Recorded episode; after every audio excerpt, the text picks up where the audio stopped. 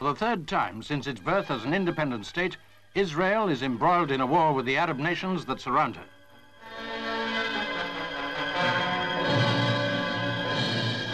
Her forces are outnumbered two to one. Today, Israeli armor is facing a group of Arab countries united by defense agreements and in a far stronger position to sweep Israel into the sea. On June 4, 1967, Israel was surrounded and under siege by five Arab armies threatening an imminent war of annihilation against the Jewish state. For the last three weeks, Israel had been in a wait and see posture, its entire military on red alert, but so far restrained from anything that could provoke war. But by now, it was clear that war was coming, and although Israel's leaders were confident in victory, they were, on paper, totally outgunned by the combined might of the Arab forces. They needed to tip the balance in their favor, and there was one way to do that a surprise, preemptive strike to hit as much of the enemy as they could. Israel's security cabinet voted to attack, and that evening, Prime Minister Levi Eshkol sat down with his Minister of Defense, war hero Moshe Dayan, and gave the order. Just after 7 a.m. the next morning, June 5th, Israel made an extraordinarily bold gamble that put the entire country in peril if it didn't work. At that moment, nearly every single Israeli Air Force jet took off in the direction of Egypt. Only 12 planes were left to defend the country from the 900 planes that the Arabs could launch. Flying at high speed, less than 50 feet above the ground to avoid radar detection, the Israeli pilots flew in radio silence. If something went wrong, they were on their own. Israel calculated that around 25% to one third of their planes would be shot down. Years of Israeli intelligence, some of which came at the cost of lives, had identified every single detail of every single Egyptian airbase, airplane, and even pilot. Israel had one shot to get this right. As its air force raced towards their targets, a Jordanian radar station picked up the planes and frantically radioed Egypt that the Israelis were coming. But the day before, Egypt had changed its radio frequencies and forgot to give the new codes to Jordan. And anyway, Egypt's pilots had flown their patrols at dawn, never expecting an Israeli attack in broad daylight. They were all sitting down at breakfast, their top commanders in bed after long days and nights of preparations. By the time they realized what was happening, it was too late. All over Egypt at 7:30 in the morning, Israeli aircraft dive bombed the bases. They destroyed planes on the ground and bombed the runways so that any aircraft that survived still wouldn't be able to take off. Israel hit radars and anti aircraft sites so they couldn't be detected or shot down. The Israeli pilots would fly to their targets, drop their bombs, race for home, rest for 10 minutes while their plane was refueled and rearmed, and then do it all over again. For three hours, Israel relentlessly pummeled Egypt's air force, one of the most formidable in the world. By 10:30 a.m., around 70% of Egypt's planes were destroyed, a third of their pilots killed, nearly every airbase crippled. Israel had lost eight planes and five pilots. Israel Defense Force Chief of Staff Yitzhak Rabin received a one line report quote, The Egyptian Air Force has ceased to exist. End quote. The dire threat that was Egyptian aircraft running roughshod over Israeli cities was now off the table. So crucial was this gamble and so wildly successful that Shimon Peres, one of Israel's most enduring leaders, later said that the Six Day War had actually been won in the first two hours. Egypt, though, declared victory, and people took to the streets to celebrate their win against Israel. Egypt announced that its next stop was Tel Aviv, which wasn't even remotely true. Egypt's president, Gamal Abdel Nasser, whose hubris had gotten them into this mess, couldn't get anyone on the phone to tell him the real bad news. And then, in the midst of this confusion, Israel's ground forces invaded Egypt. The Six Day War of June 1967 has gone down as one of the most spectacular military victories in modern history. Israel had planned for a resolute defense of the country against five Arab armies, but by the end of the week it had captured territory tripling the size of the country, including Jerusalem and all the Jewish holy sites throughout the West Bank. It was not the kind of victory Israel had planned for, and it was so surprising that 56 years later, Israel is still in many ways coming to grips with it. This isn't a military history podcast, so I'm not going to spend too much time on the nitty gritty battle details, But today we're talking the broad strokes of the 1967 Six Day War and Israel's tremendous but costly victory. This is season 7 of Jew I Don't Know on Israeli history from 1967 to 1977. I'm your host, Jason Harris, and welcome back.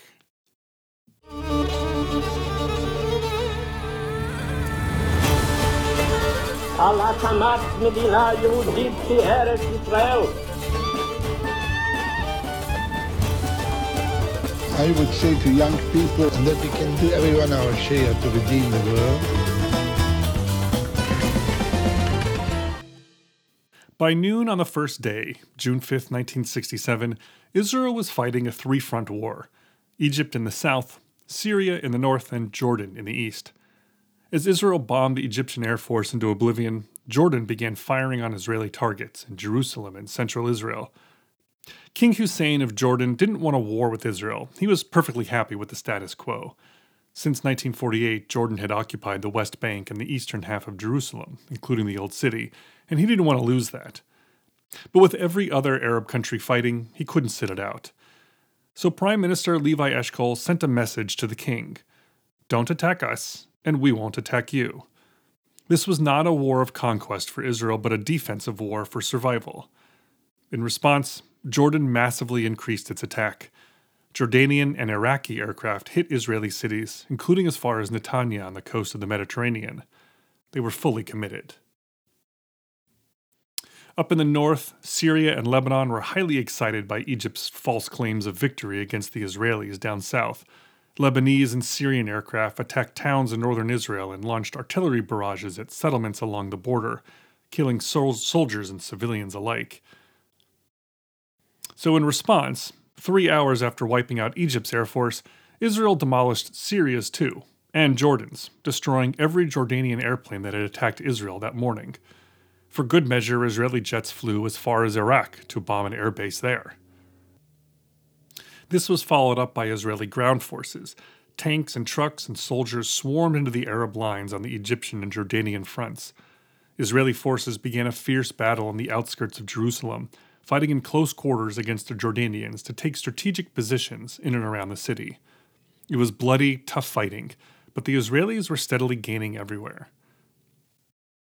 By the afternoon of the first day of fighting, Israel had to make decisions about whether and how much territory to capture. With one exception, the purpose of this war was not to gain territory. And that exception was Egypt's Sinai Peninsula on the border with Israel the triangular desert that was crucial to international commerce and Israel's economy. On the far west side of Sinai, close to Cairo, was the Suez Canal, the major global shipping channel.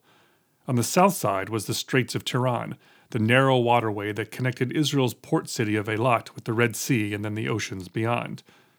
Egypt's blockade of the Straits of Tiran a couple weeks earlier had been a major cause of the war, and Israel's goal was to take the Sinai Peninsula in order to open it back up while also pushing the Egyptian military back to the other side of the Suez Canal, far away from Israel. There were still other territories in play the Gaza Strip, which belonged to Egypt, and the Golan Heights, which belonged to Syria, and the West Bank, which belonged to Jordan. But now Israel was in a position where it could take those territories, and none more so than the holy city itself, Jerusalem.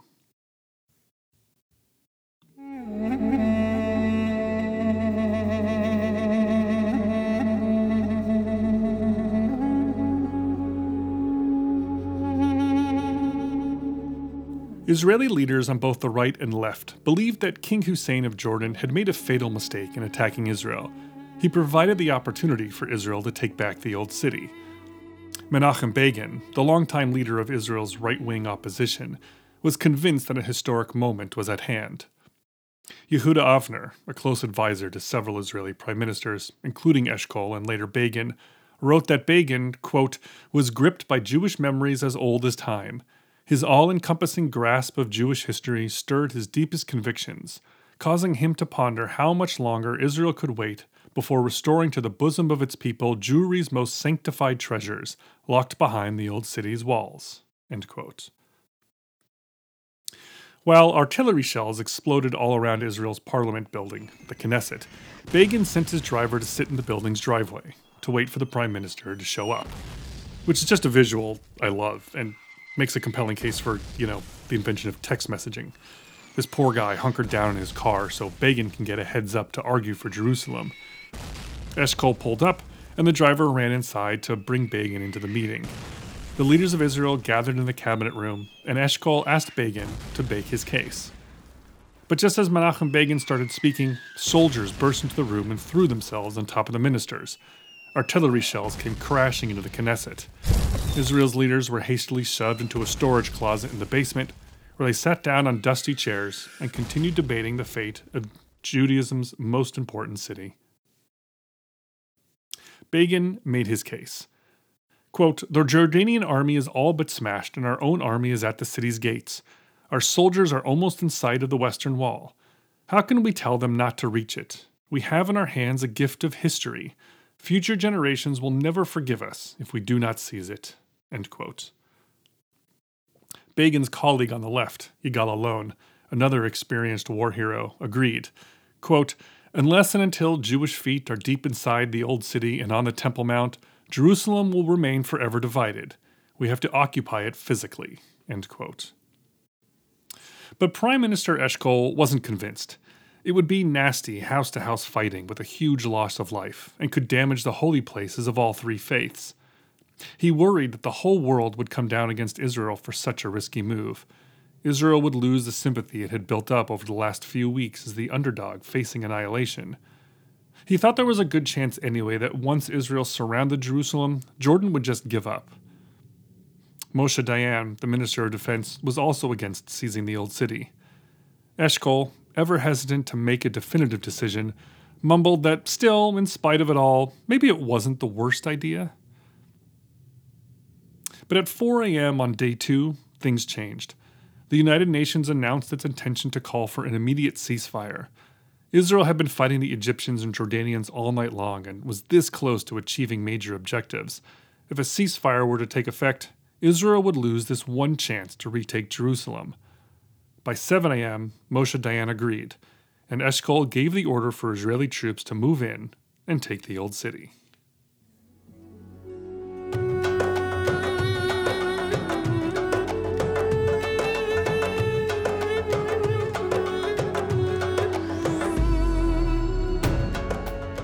Every war has the battles which achieve mythic national status.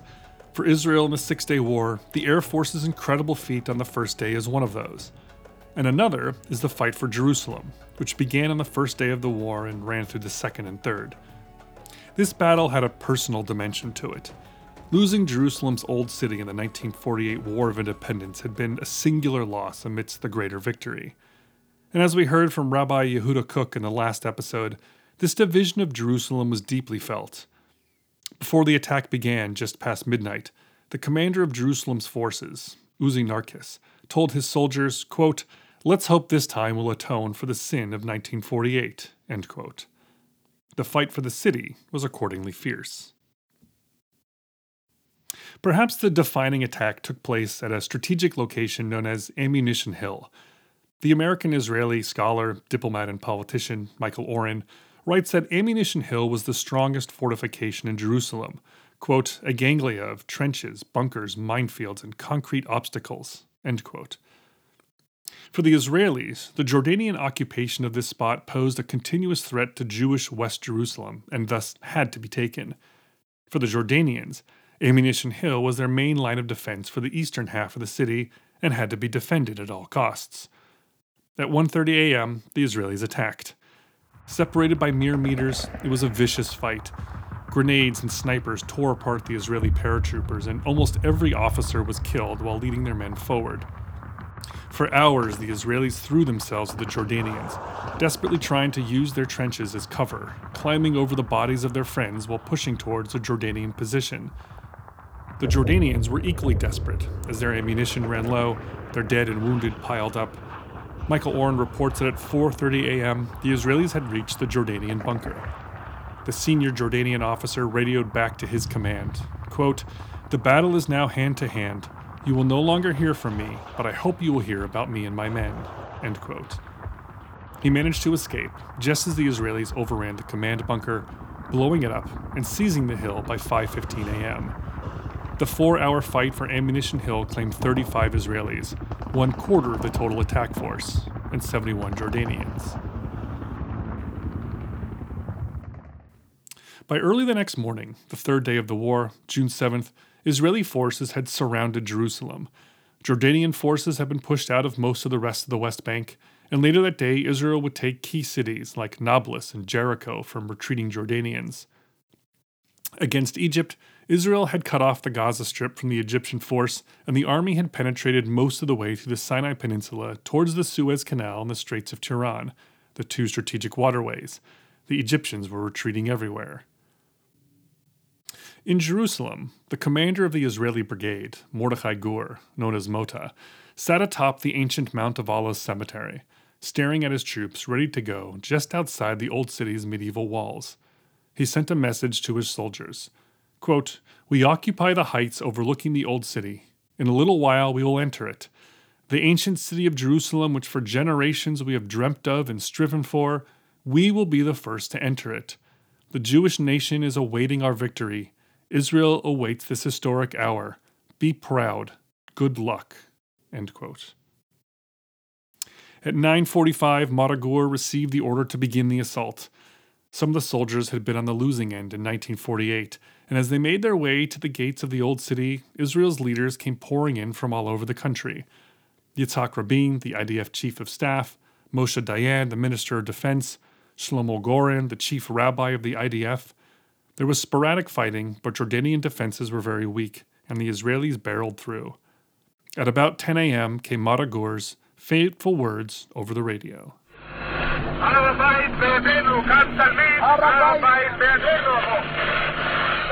Har Habayit Be'adenu, the Temple Mount is ours.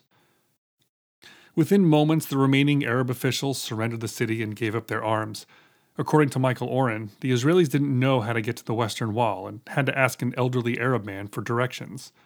Soon hundreds of soldiers had gathered, singing, crying, while Rabbi Shlomo Goren blew the shofar, recited prayers, and declared, quote, I, General Shlomo Goren, Chief Rabbi of the Israel Defense Forces, have come to this place never to leave it again. End quote. A photographer snapped an instantly famous photograph of the three Israeli military leaders, Uzi Narkis, Yitzhak Rabin, and Moshe Dayan, striding into the old city. Another photo showed three Israeli soldiers, looking utterly dazed, exhausted, and triumphant, standing before the Western Wall. Even those who were not religious were overtaken by the ideas of redemption and divine favor. Yitzhak Rabin said, quote, When we reached the Western Wall, I was breathless. It seemed as though all the tears of centuries were striving to break out of the men crowded into that narrow alley, while all the hopes of generations proclaimed, This is no time for weeping, it is a moment of redemption, of hope. It had cost the lives of 97 Israeli paratroopers, who could not have known what their sacrifice had brought.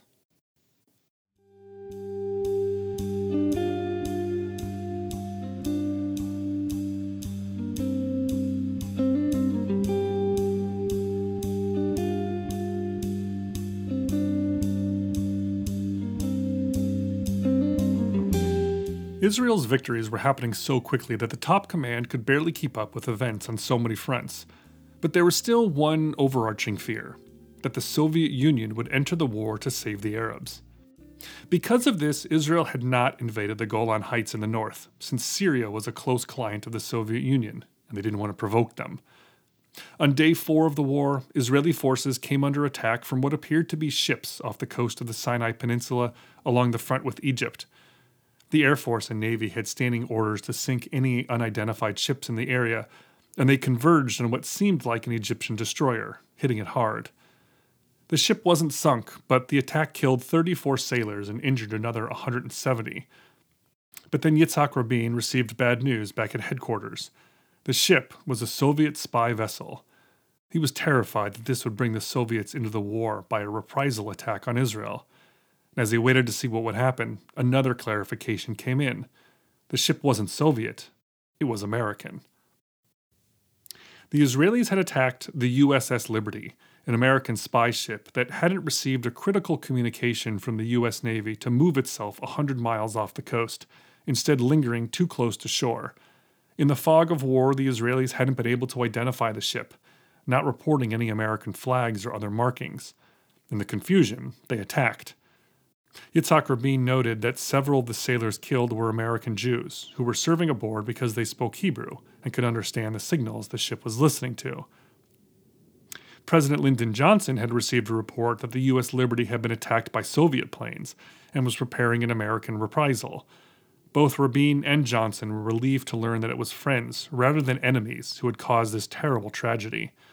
In the following years, Israel paid millions of dollars in reparations to the families of the dead and wounded.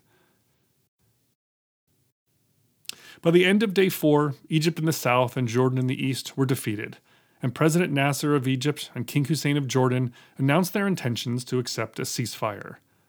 The action was now focused on the northern front with Syria, where the Arab forces used the Golan Heights to relentlessly attack Israel, a tactic they've been using for years. High up on the mountains overlooking Israel down below in the valley, the Golan was a perfect strategic site and it drove the Northerners nuts that Israel was refusing to allow them to attack because of the fear of Soviet intervention. Their anger was articulated by David Elazar, the commander in the north. Quote, after all the trouble they've caused, after the shellings and the harassments, are those arrogant bastards going to be left on top of the hills riding on our backs? If the state of Israel is incapable of defending us, we're entitled to know. We should be told outright that we are not part of the state, not entitled to the protection of the army. We should be told to leave our homes and flee from this nightmare.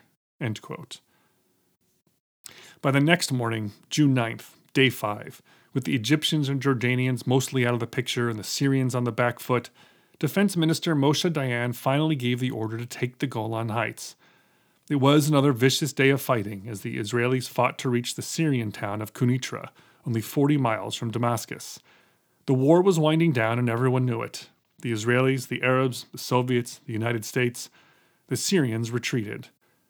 By 6:30 p.m. on June 10th, the 6th day, the ceasefire went into effect. The war was over.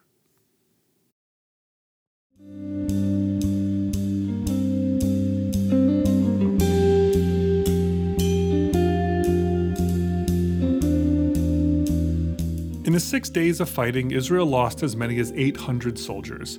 And to put that into perspective, that would be the equivalent today of the United States losing around 105,000 troops in a single week. It was a sacrifice that touched every single Israeli. The Arabs combined lost around 15,000 soldiers, almost all of those Egyptians. Because so much of the fighting in the war had taken place on the borders or in the desert, few civilians on either side were killed. The Israelis held thousands of prisoners of war, the Arabs had captured only 15 the Arab militaries were decimated, and much of what hadn't been destroyed had been captured by the Israelis. Israel wiped out 469 Arab aircraft in the most astonishing feat of military aviation history, at a cost of 36 planes and 18 pilots. But that still represented a fifth of Israel's air power, not easily replenished. It was a tough victory. And of course, there was the territory. In six days, Israel tripled its size. Five territories were captured, and as we'll see in coming episodes, each had its own specific geography, demography, strategic importance, and role to play in what followed. From Egypt was taken the Sinai Peninsula and the Gaza Strip, from Jordan the West Bank and the eastern half of Jerusalem, from Syria the Golan Heights. It was a stunning achievement. The impact would be enormous indeed. So, next episode, we'll get into the immediate impact of the war and some of the crucial early decisions that came to have far reaching consequences. You can find me at JewIdon'tKnow.com, and my email is JewIdon'tKnowPodcast at gmail.com. Thanks for listening, everyone. Lahitra out. See you later.